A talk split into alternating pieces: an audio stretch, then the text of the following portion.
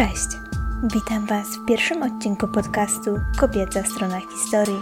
Nazywam się Daria Czadankiewicz i chciałabym Was zaprosić do serii o kobietach, które to zapisały się na kartach historii Polski. Matka chrzestna Polski to bohaterka dzisiejszego odcinka. Przenieśmy się więc do 965 i posłuchajmy o przyjeździe Dobrawy do kraju. Mroźne, zimowe popołudnie dobiegało końca. Słońce powoli chyliło się ku zachodowi. Długa, kręta i niezwykle trudna droga wiodła przez puszczę otuloną śnieżnym puchem. Ogromny orszak księżnej niemal gnał przez bajkowy krajobraz, zmierzając do granicy.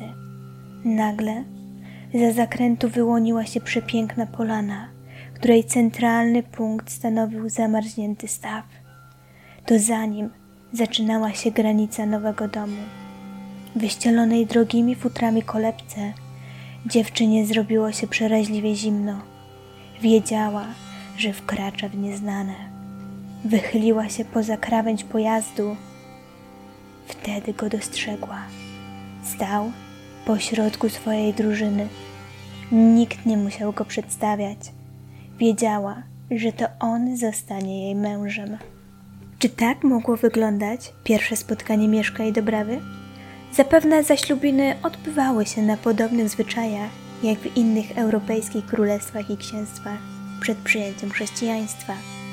Zresztą już nigdy nie dowiemy się, jak naprawdę wyglądała ceremonia zaślubin poganina Mieszka I i chrześcijańskiej księżniczki Dobrawy.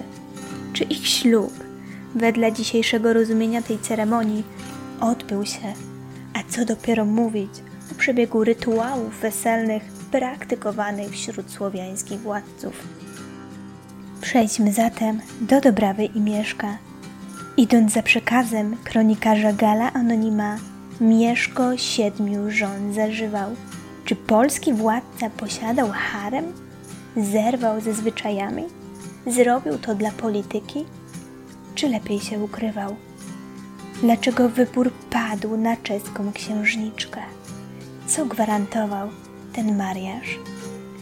Czeski kronikarz Kosmas z kolei ukazuje Dobrawę, delikatnie mówiąc, w nie najlepszym świetle, nazywając ją wprost w swoim dziele bezwstydną matroną oraz sugeruje jej podeszły wiek. Czy przemyślitka faktycznie była cyniczną manipulatorką? W jaki sposób poradziła sobie z pogańskim księciem w tak obcym dla siebie otoczeniu?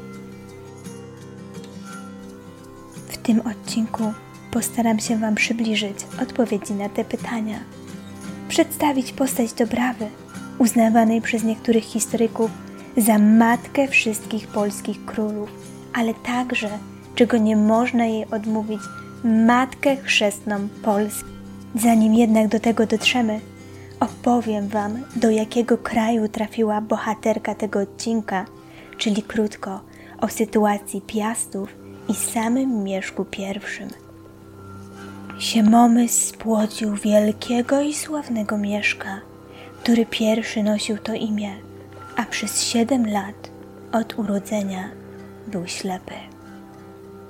Tak pisze o pierwszym historycznym władcy Polski kronikarz Gal Anonim. Mały książę Mieszko podobno dopiero w wieku siedmiu lat odzyskał wzrok.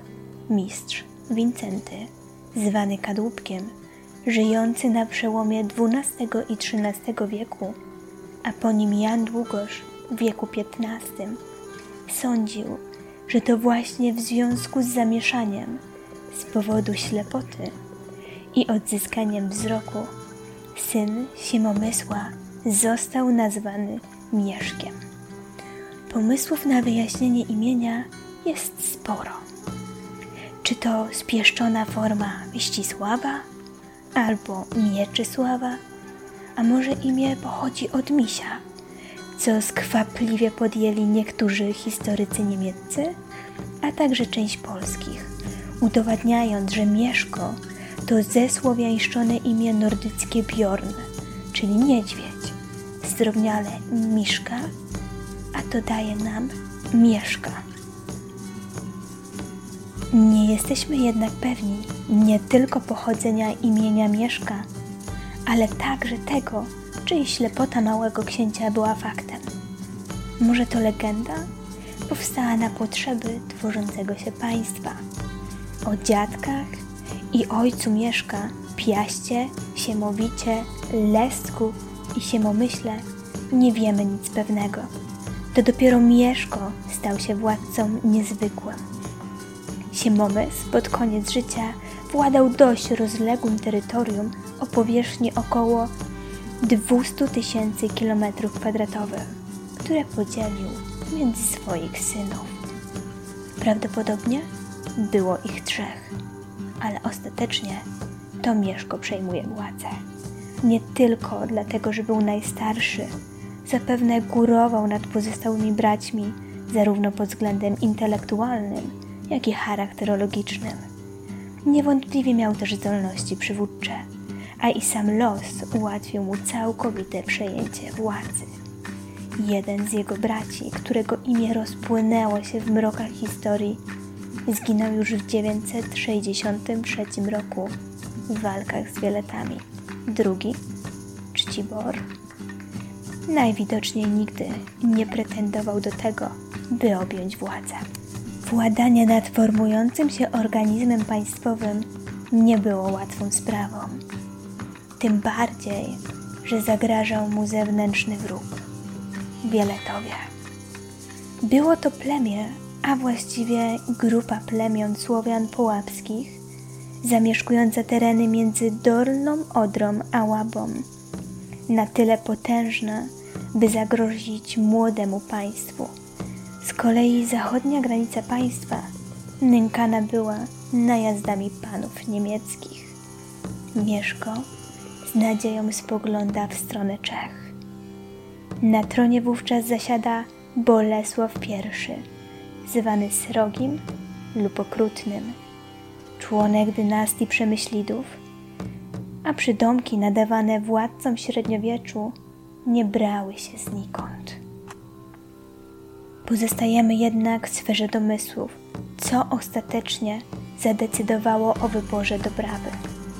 Głównym, prawdopodobnym powodem był sojusz z Czechami, tak by wzmocnić swoją pozycję wobec wojowniczego Związku Wieletów. Ożenek z czeską księżniczką wzmacniałby także siłę Polski wobec cesarza i margrabiów niemieckich.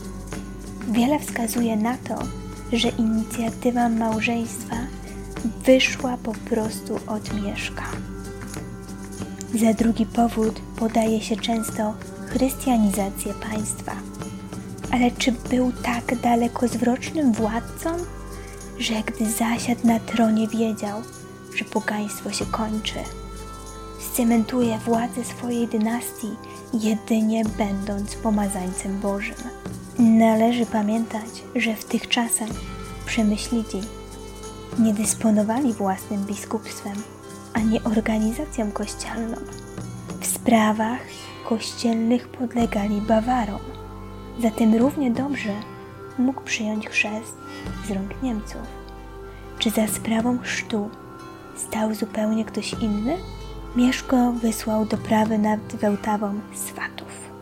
Był to czysty akt polityczny, ale czy powiązany z naturalną ciekawością poznania kobiety z innego świata? Książę nie był niedoświadczonym młodzieniaszkiem. Historycy podają, że chwili zaślubin był około czterdziestokilkuletnim mężczyzną. Zatem możemy przypuszczać, że mógł być rozwodnikiem bądź wdowcem. Gal utrzymuje, że zanim Mieszko pojął za żonę Dobrawę, miał siedem żon pogańskich, które na żądanie przyszłej małżonki musiał odprawić. Jan Długosz potwierdza to pisząc.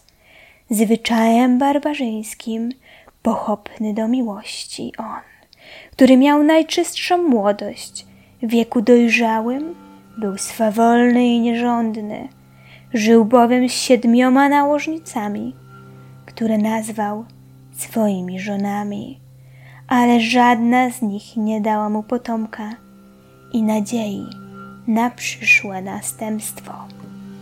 Współczesny niemal w tym wypadku Tietmar, kronikarz niemiecki, nic jednak nie wspomina, jakoby w Polsce pogańskiej panowała poligamia. Jakkolwiek obszernie rozwodzi się jednak na tematy seksualno-obyczajowe panujące w ówczesnej Polsce.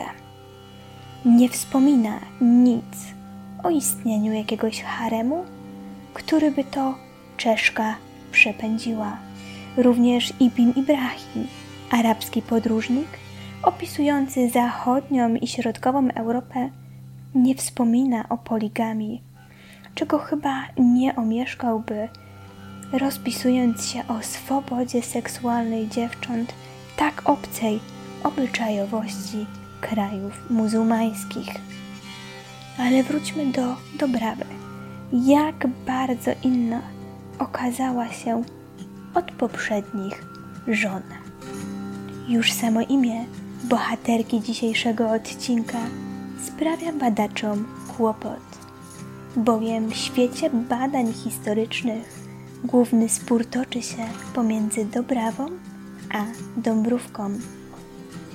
Jednakże większość historyków opowiada się za pierwszą wersją tego imienia. Co za tym przemawia? I tutaj wróćmy do niemieckiego kronikarza i biskupa mersburskiego Tietmara, który zaczyna spisywać kronikę trzydzieści parę lat po śmierci władczyni. Nie dość, że dystans czasowy był niewielki, to jeszcze Tietmar miał wyjątkowo dobre rozeznanie w sprawach polskich i czeskich. Był ordynariuszem w grodzie położonym zaledwie 250 km od Pragi i 400 od Poznania. Podobno uwielbiał ploteczki, miał szerokie grono informatorów i co najważniejsze, prywatne powody. Jego ojciec cudem uszedł z życiem z pogromu urządzonego przez Mieszka I pod Cedynią. Tietmar podaje imię księżnej w formie Dobrawa, tłumacząc jednocześnie, iż wykłada się ono jako dobra, a tak o niej pisał. Okazała się ona rzeczywiście taka, jak brzmiało jej imię. Nazywała się bowiem po słowiańsku Dobrawa, a co w języku niemieckim wykłada się dobra. Co ciekawe, tylko ten kronikarz używał takiej formy imienia księżnej. Starsze roczniki krakowskie przekazują formę Dubrowka. W owych czasach przedrostek du, występujący w imionach słowiańskich, był zamienny z do i da. Dlatego można przyjąć, iż imię czeskiej księżniczki faktycznie mogło brzmieć Dobrawa.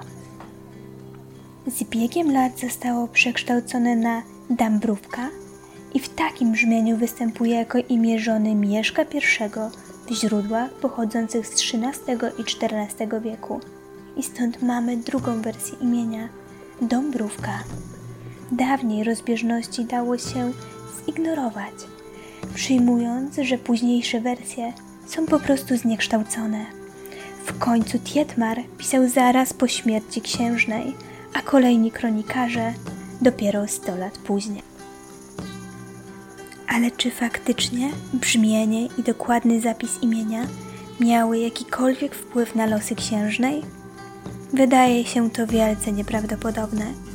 Co innego jednak otoczenie, w którym dorastała i cień zbrodni sprzed lat. Na temat pierwszej polskiej władczyni posiadamy zaledwie pojedyncze strzępy informacji. Dobrawa, córka czeskiego księcia Bolesława, zapamiętanego jako bratobójca. Nie była jego jedynym dzieckiem. Miała przynajmniej czwórkę rodzeństwa. W każdym razie o tylu braciach i siostrach wspominają źródła. Choć imię matki pozostaje nieznane i historycy mogą jedynie przypuszczać, kim była, o pochodzeniu i losach rodzeństwa Dobrawy możemy jednak sporo powiedzieć. Pierwszy syn Bolesława przyszedł na świat niedługo po 930 roku. Zmarł jednak lub zginął, zanim ktokolwiek zanotował, jak nazwano go na chrzcie. Jako drugi urodził się imiennik księcia Bolesław II. Trzeci Strachwas. Matka go powiła prawdopodobnie podczas pamiętnej uczty w 935 i tutaj za jego imieniem stoi ciekawa historia, do której wrócimy. Zostają jeszcze dwie córki, Dobrawa i Mlada, a razem z nimi pojawiają się wątpliwości, która była pierwsza. Datę urodzin Mlady, czyli młodej, da się ustalić w przybliżeniu dzięki informacjom o jej karierze. Samo imię daje nam wskazówkę, ale także fakt, że w owych czasach do klasztoru oddawano z reguły młodsze córki. Mlada wstąpiła do klasztoru, gdzie przyjęła imię Maria, a później została opatką paryskiego zakonu benedyktynek w klasztorze założonym przez nią samą przy kościele świętego Jerzego w Pradze. Można niewątpliwie stwierdzić, że była jedną z najbardziej wykształconych kobiet tamtym okresie. O dziwo, bardzo korzystnie wypowiada się o niej Kosmas, przedstawiając ją jako osobę skromną, miłą w rozmowie oraz hojną dla wdów i sierot. Szacuje się, że księżniczka Mlada musiała urodzić się najpóźniej w okolicach 940 roku. W odniesieniu do Dobrawy trudno wskazać konkretną datę. Wskazówkę daje Kosmas, który twierdzi, że wychodząc za wielkopolskiego władcę, Dobrawa zdjęła z głowy zawój i nałożyła panieński wianek. Kolejny detal potrzebny praskiemu kanonikowi by podkreślić zaawansowany wiek Dobrawy, która nie będąc już młódką, postanowiła odegrać rolę powabnej narzeczonej. Dodatkową wskazówkę daje nam data śmierci. Dobrawa przeżyła w Wielkopolsce tylko około 12 lat. Oczywiście w tych ciężkich czasach powody jej śmierci mogły być wielorakie. Gdyby jednak przybywając do państwa Polan miała zaledwie 15 lat, to należałoby stwierdzić, że umarła szokująco młodo. Zatem za wieloma badaczami należy przyjąć, że urodziła się po 935, a przed 940. Podczas ślubu z Mieszkiem mogła być 25-letnią panną. Dobrawa od najmłodszych lat wychowywała się w świecie, którym jedno, nieopatrznie wypowiedziane słowo mogło sprowadzić na człowieka śmierć. Historia zapamięta jej ojca jako Bolesława Srogiego czy też Okrutnego. Nie mamy żadnego powodu, by w to nie dowierzać. Książę był mściwym i bezwzględnym sadystą. Nie wybaczył nawet najdrobniejszych aktów niesubordynacji, a sądy w jego wykonaniu zwykle równały się egzekucjom. Swoich napadach gniewu nie oszczędzał prawdopodobnie własnych dzieci. Wiemy to z unikatowego źródła, gdyż legendę dynastyczną spisał u schyłku swojego życia jego własny syn Strakwas. Zatem poznajmy historię rodzinną Dobrawy i wyciągnijmy trupy z szafy. Żeby ją zrozumieć, musimy się jednak cofnąć do czasów jej prababki Ludmiły, a był to rok 912. XXI. Stawiając czoła łupieżnej wyprawie węgierskich hord, zginął książę Wratysław z dynastii Przemyślidów, dziadek naszej bohaterki.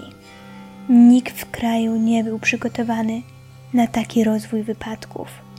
Władca dopiero co zasiadł na tronie, zastępując swojego przedwcześnie zmarłego brata Zbytgniewa.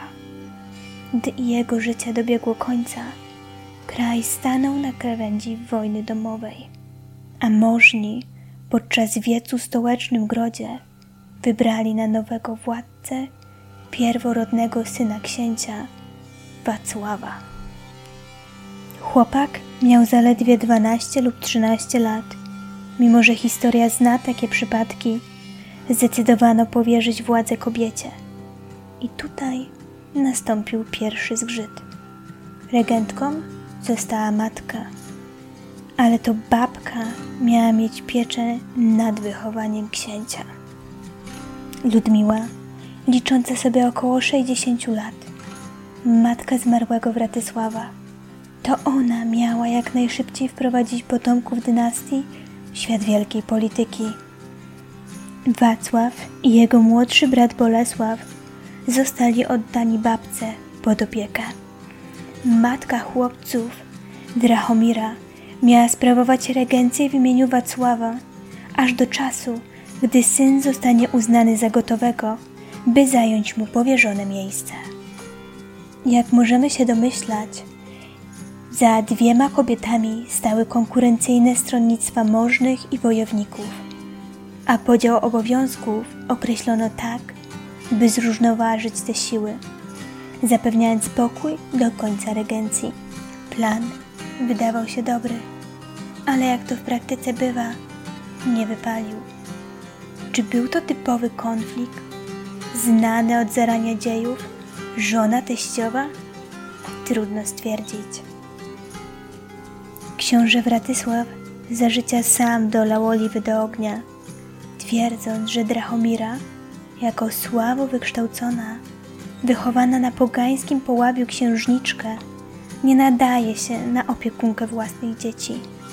I to podobno on, przed swoją śmiercią, odesłał synów na dwór swojej matki, zaś możni na wiecu w Pradze, ku niezadowoleniu Drahomiry, utrzymali tę decyzję w mocy. Taka interpretacja źródeł doskonale tłumaczyłaby tak emocjonalną reakcję Drahomiry w 921 roku. Wprawdzie przyjęła niemal pełną władzę w państwie, ale wciąż było jej mało. Postanowiła zabić teściową. Pod Tetinem, grodem, który należał do Nestorki rodu Przemyślidów, stanął oddział Tuny i Gomona. Napadli na gród, wydarli się do dworu Ludmiły i ruszyli prosto do sypialni, w której kobieta została ukryta. I wycięli sznur, owinęli go wokół szyi i zacisnęli pętle. Gdy tylko życie uszło z ciała, zwłoki zakopali w błocie pod obwarowaniem grodu. Kolejne miesiące upłynęły pod znakiem krwawych walk i rozliczeń. Drahomira sprytnie zagarnęła cały majątek należący wcześniej do zamożnej, hojnie uposażonej przez męża Ludmiły. I rzecz jasna, nie myślała nawet o oddaniu władzy synowi. Gdy poczuła się już zupełnie pewnie, zadbała jeszcze o zatarcie śladów zbrodni. Ofiarami jej knowań w następnej kolejności mieli paść Tuna i Gomor. Ten pierwszy, zawczasu ostrzeżony, zdołał uciec z kraju. Drugi szczęścia nie miał. Ludzie księżnej schwytali go, a ona bez wahania skazała mężczyznę na śmierć, umywając przy tym ręce od jakiegokolwiek współudziału w morderstwie teściowej. O resztę zadbała już państwowa propaganda. Prawda miała wyjść dopiero na jaw kilkadziesiąt lat później. spod pióra niejakiego mnicha Krystiana. Pod tym imieniem ukrywał się nie kto inny, jak własny wnuk Ludmiły, książę Strachwas. Przenieśmy się teraz do 935 roku. Książę Wacław opuszcza rezydencję brata i przed wieczerzą idzie odwiedzić, jak to ma zwyczaju, kościół. Plotki o głębokiej religijności, strachu przed popełnieniem grzechu czy wystrzeganiu się przemocy krążyły po całym kraju. Książę miał być istnym przeciwieństwem swojego młodszego brata. To właśnie podczas tej chwili nieobecności zachodzą przygotowania do morderstwa władcy Czech. Tego haniebnego czynu nie dokonał jednak osobiście Bolesław. Zrobił to przy pomocy swoich załóżników. Zabili Wacława w trakcie wydawanej na jego cześć uczty. Przejmując władzę w państwie, Bolesław doskonale zdawał sobie sprawę, że popełnił śmiertelny grzech bratobójstwa i musi go w jakiś sposób odpokutować. Książę wymyślił dla siebie dość osobliwą pokutę swojego syna. Strachwas, który prawdopodobnie urodził się w dniu zabójstwa Wacława, został przeznaczony do życia zakonnego. Czeski kronikarz Kosmas twierdzi, że imię Strachwas znaczy straszna uczta i miało przypominać o zbrodni ojca, za którą to syn całe życie będzie odbywał pokutę. Pokutnik radził sobie w stanie duchowym całkiem nieźle. Napisał żywot świętej Ludmiły i świętego Wacława, a także posłał do Rzymu, gdzie przebywał święty Wojciech, by nakłonić go do powrotu do kraju. Został nawet wybrany na biskupa Pragi, ale zmarł przed objęciem urzędu. Bolesław rządzi krajem obejmującym poza Czechami Morawę i Śląsk. Wydaje się, że korzyści z małżeństwa odnosi wyłącznie Mieszko. Tezę, jakoby Przemyślit chciał nadać prestiżu zarówno sobie, jak i całej dynastii, przypisując sobie zasługę ochrzczenia plemienia Słowian. Spokojnie można włożyć między bajki. Zapewne rację mają ci historycy, którzy upatrują przyczyny sojuszu polsko-czeskiego przypieczętowanego małżeństwem wyłącznie z chęci zysku. Okazuje się bowiem, że przemyślici zbudowali swoją potęgę na handlu niewolnikami. Praga, leżąca na głównym szlaku handlowym, stanowiła największe targowisko niewolników w Europie. To stąd słowiański żywy towar trafiał do krajów arabskich.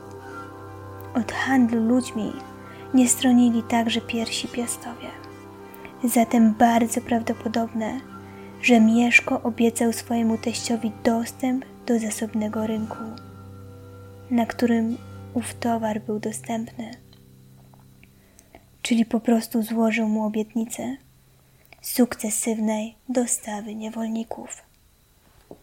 O ile sam Bolesław mógł mieć w głębokim poważaniu kwestię nawrócenia swojego zięcia, o tyle jego córce sprawa mogła nie być obojętna.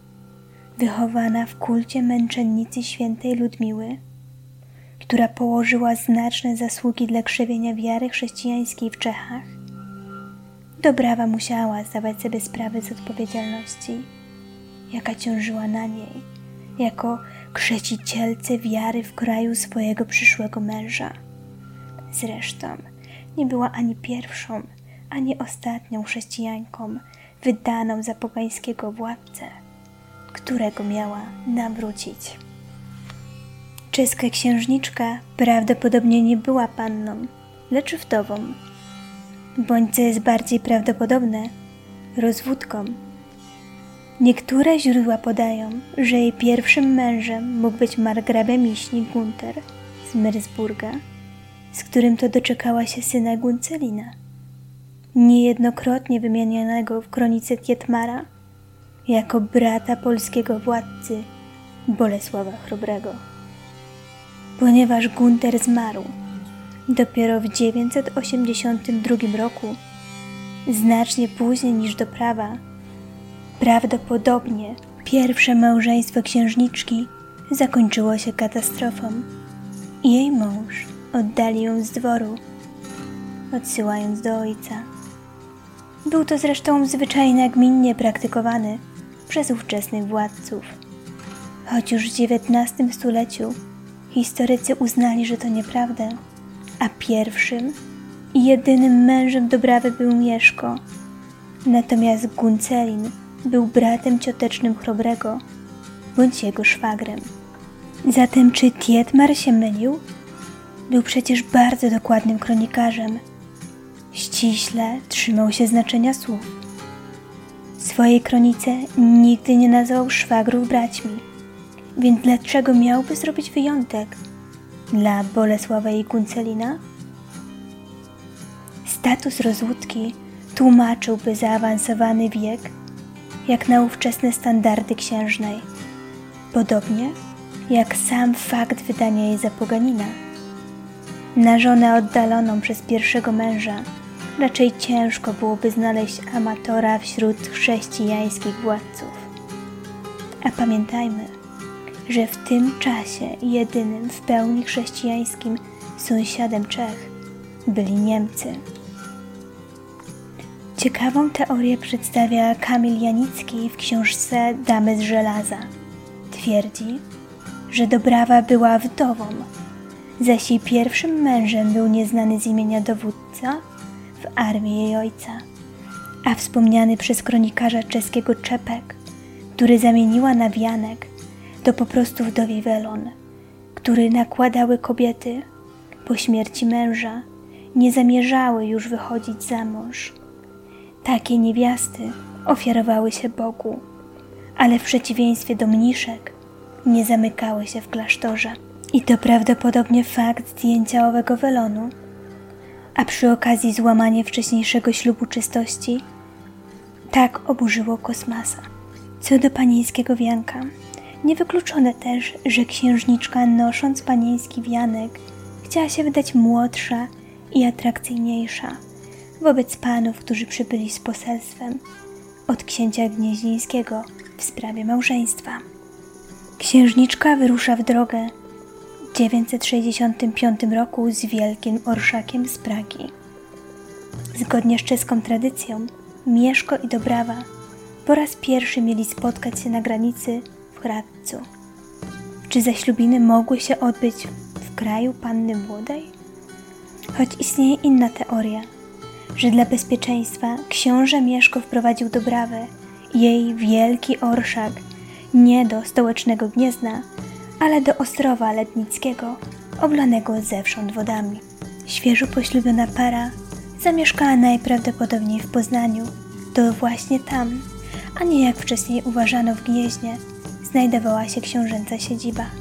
Co więcej, władca przygotował w Poznaniu miejsce kultu, by jego chrześcijańska żona mogła wznosić modły do Boga, jeszcze zanim on sam przyjmie chrzest archeolodzy odkryli resztki książęcej rezydencji, która, jak ustalono, składała się z dwóch części. Dwukondygnacyjnego domu zamkowego, który miał postać prostokąta o szerokości 12 i długości 27 metrów oraz kaplicy przypałacowej. Bolesławówna do Wielkopolski dotarła zapewne w styczniu. Jej mąż nie był nieokrzesanym dzikusem, nie wprowadził też jej do byle jakiej chaty z Bali, ale do siedziby godnej jej pozycji. Istnieją dowody na to, że Mieszko wiedząc, iż jego przyszła małżonka ceni sobie kąpiele, zbudował dla niej łaźnię, w której znajdowały się kamienne piece i zbiorniki na wodę. Nie było w tym nic niezwykłego. Słowianie lubili się kąpać i chętnie z nich korzystali. Niektórzy współcześni historycy twierdzą, że Dobrawa nie miała jakiegokolwiek wpływu na męża w kwestii przyjęcia chrześcijaństwa, argumentując, że Mieszko przyjął chrzest wyłącznie z pobudek politycznych. Ale czy to twierdzenie nie jest krzywdzące dla polskiej władczyni? Pamiętajmy, że obok wyjątkowo bogatego posagu Bolesławówna przywiozła do kraju również duchownych, wśród których najprawdopodobniej znajdował się także Jordan, przyszły pierwszy biskup polski. Owi duchowni musieli więc wspierać swoją księżną w zachęcaniu Mieszka do nowej wiary i być może podpowiadali jej, w jaki sposób może tego dokonać. A metody, do których uciekała się Dobrawa, nawet teraz mogą uchodzić za kontrowersyjne. Podobno odmówiła pokładzin do czasu przyjęcia przez Mieszka chrztu. Odmowa musiała zachwiać pozycję polityczną księcia i naraziła go na niedwuznaczne docinki możnych. Nie oszukujmy się, Mieszko nie był w stanie pojąć jej pobudek. Dla niego był to niewybaczalny akt. Małżeństwo trwało, bo musiało. Możliwe, że po nieudanej ceremonii księżna została zepchnięta na daleki margines życia dworu. Aby pozbyć się tego piętna niewdzięcznej żony, przezwyciężyć ostracyzm, musiała publicznie zademonstrować, że zrozumiała swój błąd. W czasie trwania Wielkiego Postu zaczęła wprowadzać swój plan naprawienia relacji w życie, za co wbrew pozorom czyny jej zyskały uznanie w oczach duchownych. Zgodnie z opisem niemieckiego kronikarza, umyślnie postępowała jakiś czas zdrożnie, aby później móc działać dobrze. Kiedy mianowicie po zawarciu wspaniałego małżeństwa nadszedł okres Wielkiego Postu i Dobrawa starała się złożyć Bogu dobrowolną ofiarę przez wstrzymywanie się od jedzenia mięsa i umartwianie swojego ciała. Jej małżonek namawiał ją słodkimi obietnicami do złamania postanowienia. Ona zaś zgodziła się na to, by z kolei móc łatwiej zyskać u niego posłuch w innych sprawach. Dobrawa z własnej woli i zapewne z własnej inicjatywy rezygnuje z poszczenia, by w ten sposób okazać szacunek miejscowej kulturze. Gest zauważono i szybko rozniósł się on po okolicznych dworach. Jeśli po kilkudziesięciu latach został on zapisany na kartach historii, musiał on wzbudzić podziw. Co do umartwiania ciała, czy do pojednania księżna wykorzystała także alkowę? Niewykluczone, że początkowo używając kobiecych sztuczek w łożu, próbowała przekonać do siebie męża. Należy jednak pamiętać, że w średniowieczu tematy związane z seksem budziły niepokój. Strefa intymna była głównie związana z rygorystycznymi zakazami. Kościół ostrzegał już w VI wieku, że uprawianie seksu w dni świąteczne może doprowadzić do poczęcia dziecka upośledzonego, chorego na epilepsję lub nawet trędowatego. W kolejnych stuleciach zabraniano nie tylko seksu w niedzielę, ale również w środy, piątki, w trakcie Wielkiego Postu, Adwentu, między świtem a zmrokiem, przez kilka tygodni poprzedzających święto zesłania Ducha Świętego, w każde inne ważne święto i jego wigilię, przez pierwsze trzy dni po ślubie, a nawet siedem dni przed i po przyjęciu Komunii Świętej. Odstępstwo stanowił grzech ciężki. Wierzono, że grzesznika lub jego najbliższych czeka kara, ale nie po śmierci, tylko może go spotkać w dowolnym momencie życia. Zatem czy obawa przed ciężkim grzechem powstrzymała Dobrawę przed dzieleniem łoża z poganinem? Czy odmowa pokładzin wynikała tylko z obawy przed gniewem Boga? Czy był to zwykły szantaż, który się nie powiódł? Tego zapewne się nie dowiemy, Ale czy zwrócenie uwagi księcia kończyło się tylko w sypialni? Dobrawa dysponowała innym, bez porównania ważniejszym atutem wiedzą. Wychowana na przemyślickim dworze, znała rzeczy, o którym Mieszko mógł tylko pomarzyć. Wychowanej w świecie kultury, obyczajów, ksiąg i to nie tylko tych kościelnych, wiele spraw było oczywistych. Jej opowieści o kupcach, czy to z dalekiej Hiszpanii, a może z Orientu, o niezwykłych stworzeniach przywożonych przez nich, o kodzie kulturowym panującym na dworach Europy, o historii Czech, czy też wielkich imperiów, mogły niewątpliwie zainteresować jej męża. Czy opowiadała mu o sukcesach zbrojnych swojego ojca? O organizacji armii? O fortelach pozwalających zdobywać grody? Trzeba przyznać, że polski władca swoje największe sukcesy, zarówno militarne, jak i wojskowe, odnosi właśnie podczas trwania małżeństwa z Dobrawą. Czy czerpał jej z historii, zasłyszanych podczas wystawnych przemyślickich uczt? Niewykluczone, że Mieszko wykorzystał je w słynnej bitwie pod Cedynią. Manewr polegający na podzieleniu armii na dwie części i upozorowaniu ucieczki jednej z nich. Dzięki temu mógł uderzyć na tyły przeciwnika, wykonał niegdyś jego teść w trakcie jednej ze swoich licznych batalii. Mogła też dużo opowiedzieć o sytuacji Niemiec. Przecież podobno była żoną margrabiego niemieckiego bądź dowódcy armii. Jej ojciec współpracował przecież jeszcze z królem Ottonem I.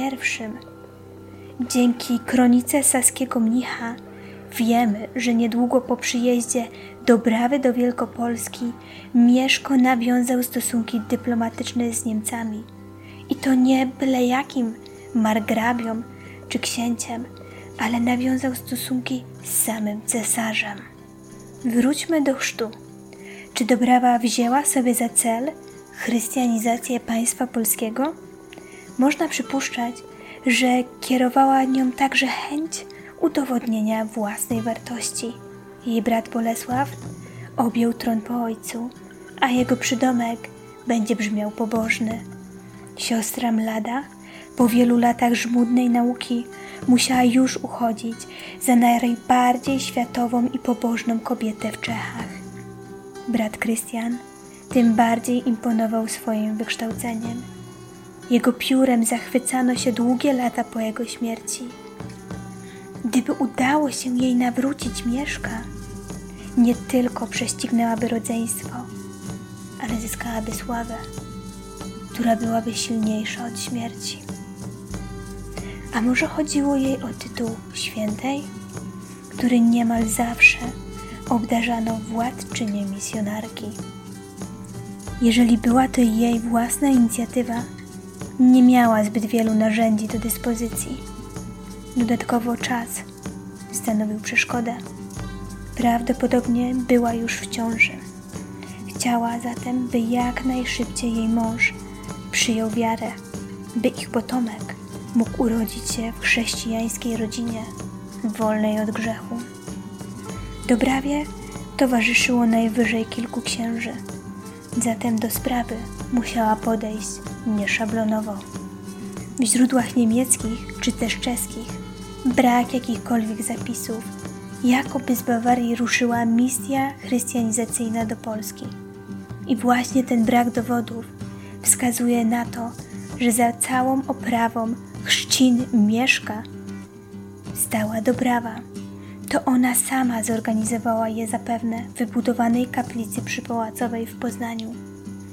Potrzebowała tylko księdza, gotowego na wszystko, który zrozumie jej plany. Zapewne jego zarys miała już w drodze do Polski.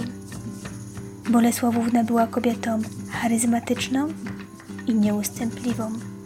Musiała umieć wykorzystać środki, jakimi dysponowała, by zrealizować swój cel, a to świadczy o niezwykłej inteligencji. Wreszcie przeszła do działania, bo sojusznikiem został jej osobisty kapelan Jordan. Bez formalności i oczekiwania na najbliższego biskupa. To on prawdopodobnie udziela chrztu Mieszkowi. Jego imię na zawsze zapisze się na kartach historii Polski, ale już jako pierwszego biskupa. Prawdopodobnie chrzest odbył się w Wielką Sobotę 14 kwietnia 966 roku. Możliwy termin również stanowi Boże Narodzenie tego roku. Bazujemy na tym, że huczne chrzty władców odbywały się właśnie przed Wielkanocą, a znając obeznanie zwyczajów panujących w Europie, Dobrawa nie wybrałaby przypadkowej daty. Chrzest władcy oznaczał to, że wszyscy musieli wierzyć w to samo, a zmiana wyznania księcia równała się natychmiastowej i przymusowej zmianie wyznania jego poddanych. Oczywiście wdrożenie nowej wiary nie od razu zakończyło się sukcesem, a kult starych bogów będzie trwać jeszcze przez wiele lat. Ogółem Dobrawa wcale nie doprowadziła do ochrzczenia państwa Piastów.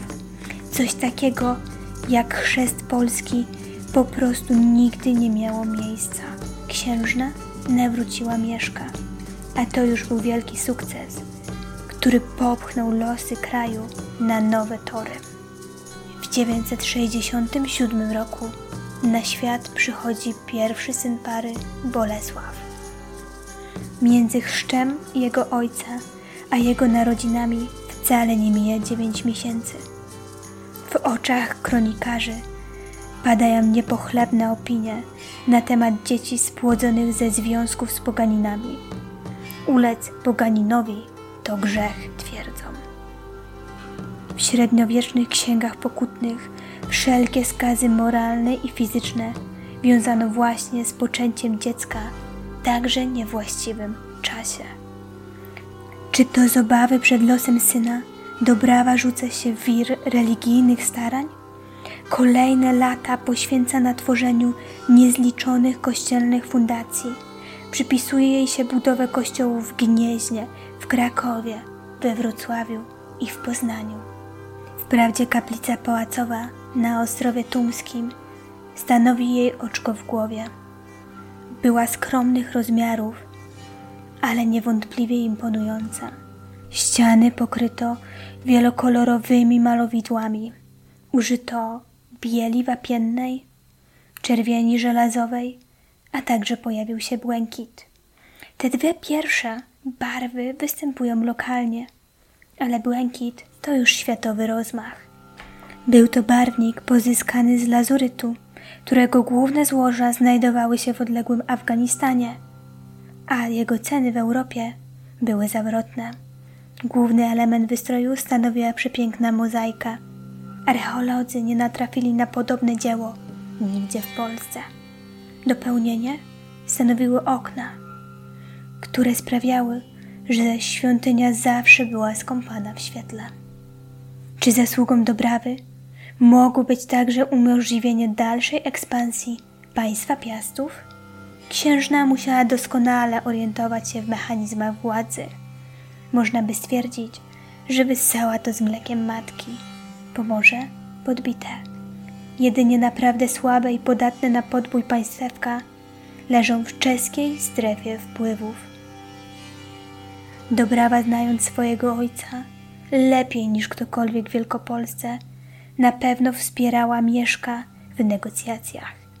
Niewykluczone, że nawet sama wzięła je na siebie, by bezlitośnie wykorzystać słabość dobiegającego siedemdziesiątki schorowanego i bliskiego śmierci Bolesława Okrutnego. Przecież nie bez powodu ich pierworodny syn na chrzcie otrzymuje imię Bolesław. Mieszko tak uhonorował swojego sojusznika. Czy to skruszyło schorowanego Przemyślidę? Fakt, że córka wychowa wnuka na jego podobieństwo? I tak Mieszko uzyskuje ziemię sandomierską i lubelszczyznę. Przejdźmy do życia codziennego. Archeolodzy przy pałacu Mieszka odkryli osobliwy budynek. A była to złotnica. Już samo istnienie podobnego zakładu zaskakuje. Czy inicjatorką była Dobrawa? Niezwykła pracownia może być dowodem jej prawdziwej pasji do luksusowych ozdób. To ona była pierwszą damą w budującym się państwie. Ona stanowiła wzór dla kolejnych przyszłych damek. Piękna broszka, kolczyki czy załóżnica musiały wyglądać odpowiednio na dobrze skrojonym stroju. Zapewne nie tylko kochała biżuterię, ale także wielką uwagę przywiązywała do garderoby. To przecież na nią były zwrócone oczy całego dworu. Swoje stroje zapewne zamawiała z zagranicy i mowa tutaj o warsztatach krawieckich z Rzeszy. Jej buty musiały być swoistymi dziełami sztuki. Skórzane obuwie wielkich dam zdobiono haftem, umieszczonym przy szwie, osłaniającym stopę, a często też na cholewkach. Dodatkowy ornament mogły stanowić ćwieki. Wszystko to było piękne, ale nieszczególnie wygodne. Dopiero w kolejnym wieku pojawią się trzewiki dopasowane do profilu stopy. W czasach dobrawy but prawy i lewy wyglądały identycznie i można je było nosić naprzemiennie. Kreację dopełniała jeszcze chusta.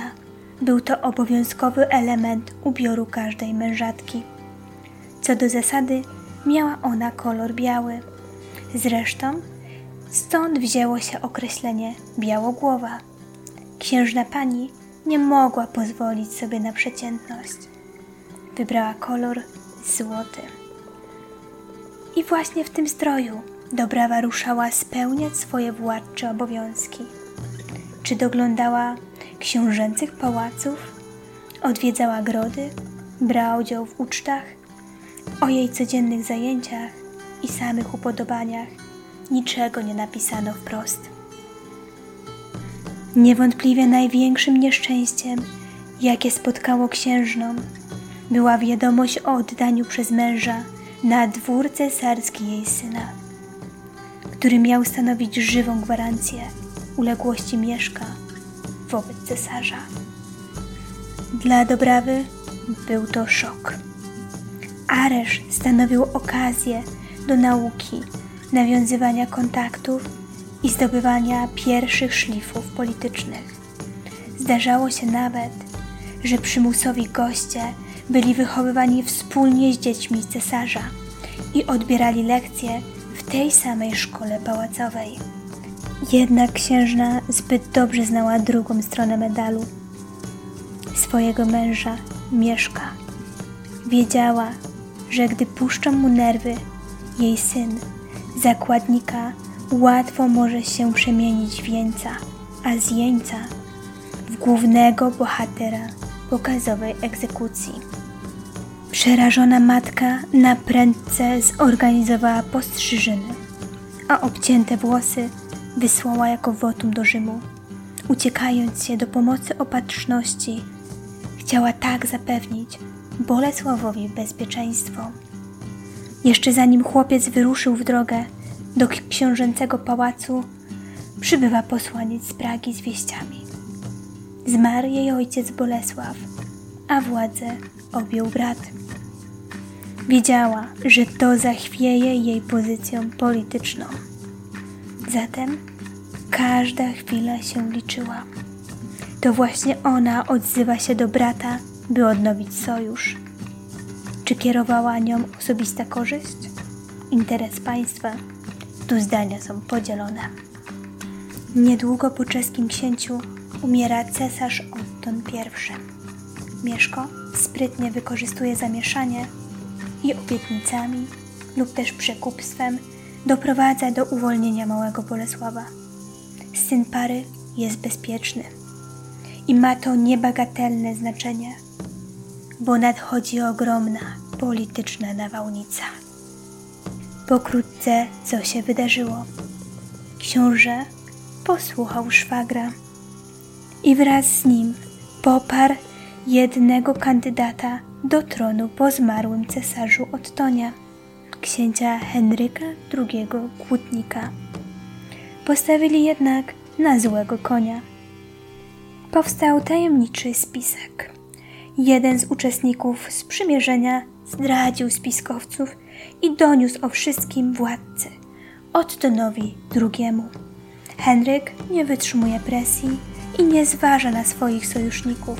Natychmiast udał się przed oblicze cesarza, padł przed nim na kolana i błagał o łaskę. Mieszko doskonale zdaje sobie sprawę, co wkrótce nastąpi. Cesarz zmiażdży Czechów, po czym skieruje swój gniew na Wielkopolskę. Powszechne stało się przekonanie, że odnowienie sojuszu z Czechami było katastrofalnym błędem. Winnego nie trzeba było szukać daleko.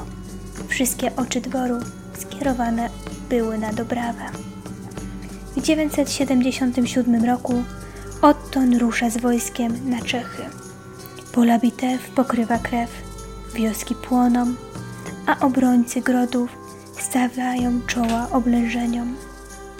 Bolesław II jeszcze w tym samym roku udaje się jednak przed oblicze cesarza. Ukorzył się przed nim i prosi go o łaskę. Dla dworu Piastów było to oczywiste.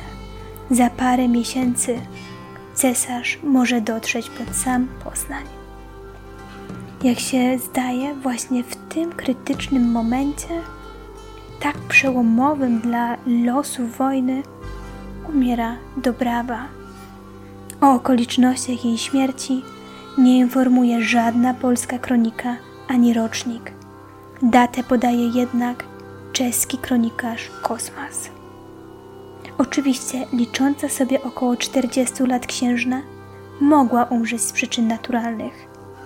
Trudno jednak oprzeć się wrażeniu, że Dobrawa odeszła w momencie aż zbyt wygodnym dla przeciwników sojuszu z Czechami. Chwili, gdy ważyły się losy całego państwa i dalszych relacji z cesarstwem, ona schodzi ze sceny politycznej. Jeśli Dobrawa naprawdę zginęła od trucizny lub sztyletu, to na pewno za mordem nie stał Mieszko. Jeszcze po jej śmierci będzie realizował jej politykę. Podsumujmy więc. Książęca para żyła ze sobą przez 12 lat, a Dobrawa urodziła Mieszkowi dwoje dzieci: syna Bolesława, późniejszego króla Polski, oraz córkę, Świętosławę, która pod przydomkiem Syngryda znana jest jako bohaterka skandynawskich sag. Niestety Mieszko i Dąbrawa nie dożyli wspólnie sędziwych lat. Tak jak przyczyny śmierci, nieznane jest również miejsce jej pochówku. Zgodnie z tradycją, pierwszą żonę Mieszka pochowano w katedrze gnieźnieńskiej. Prawdopodobnie grób odkryty w niej pod głazem oznaczonym tylko prostym krzyżem należy właśnie do niej. Ale oto, by miejsce spoczynku Dobrawy było mało oznaczone, zadbała już inna kobieta. Druga żona Mieszka, Niemka Oda. Dobrawa, kobieta żyjąca w średniowieczu, była postacią zaradną, inteligentną, aktywną i niewątpliwie niezależną. Była swoistego rodzaju ambasadorem na dworze piastowskim, a to wciąż budzi obiekcje. Jednak po jej czynach i czynach jej dzieci niewątpliwie wiemy, że była wyjątkową postacią. Bardzo dziękuję za wysłuchanie pierwszego odcinka podcastu Kobieca strona historii. Zapraszam do wysłuchania kolejnych nagrań. Pozdrawiam i do usłyszenia.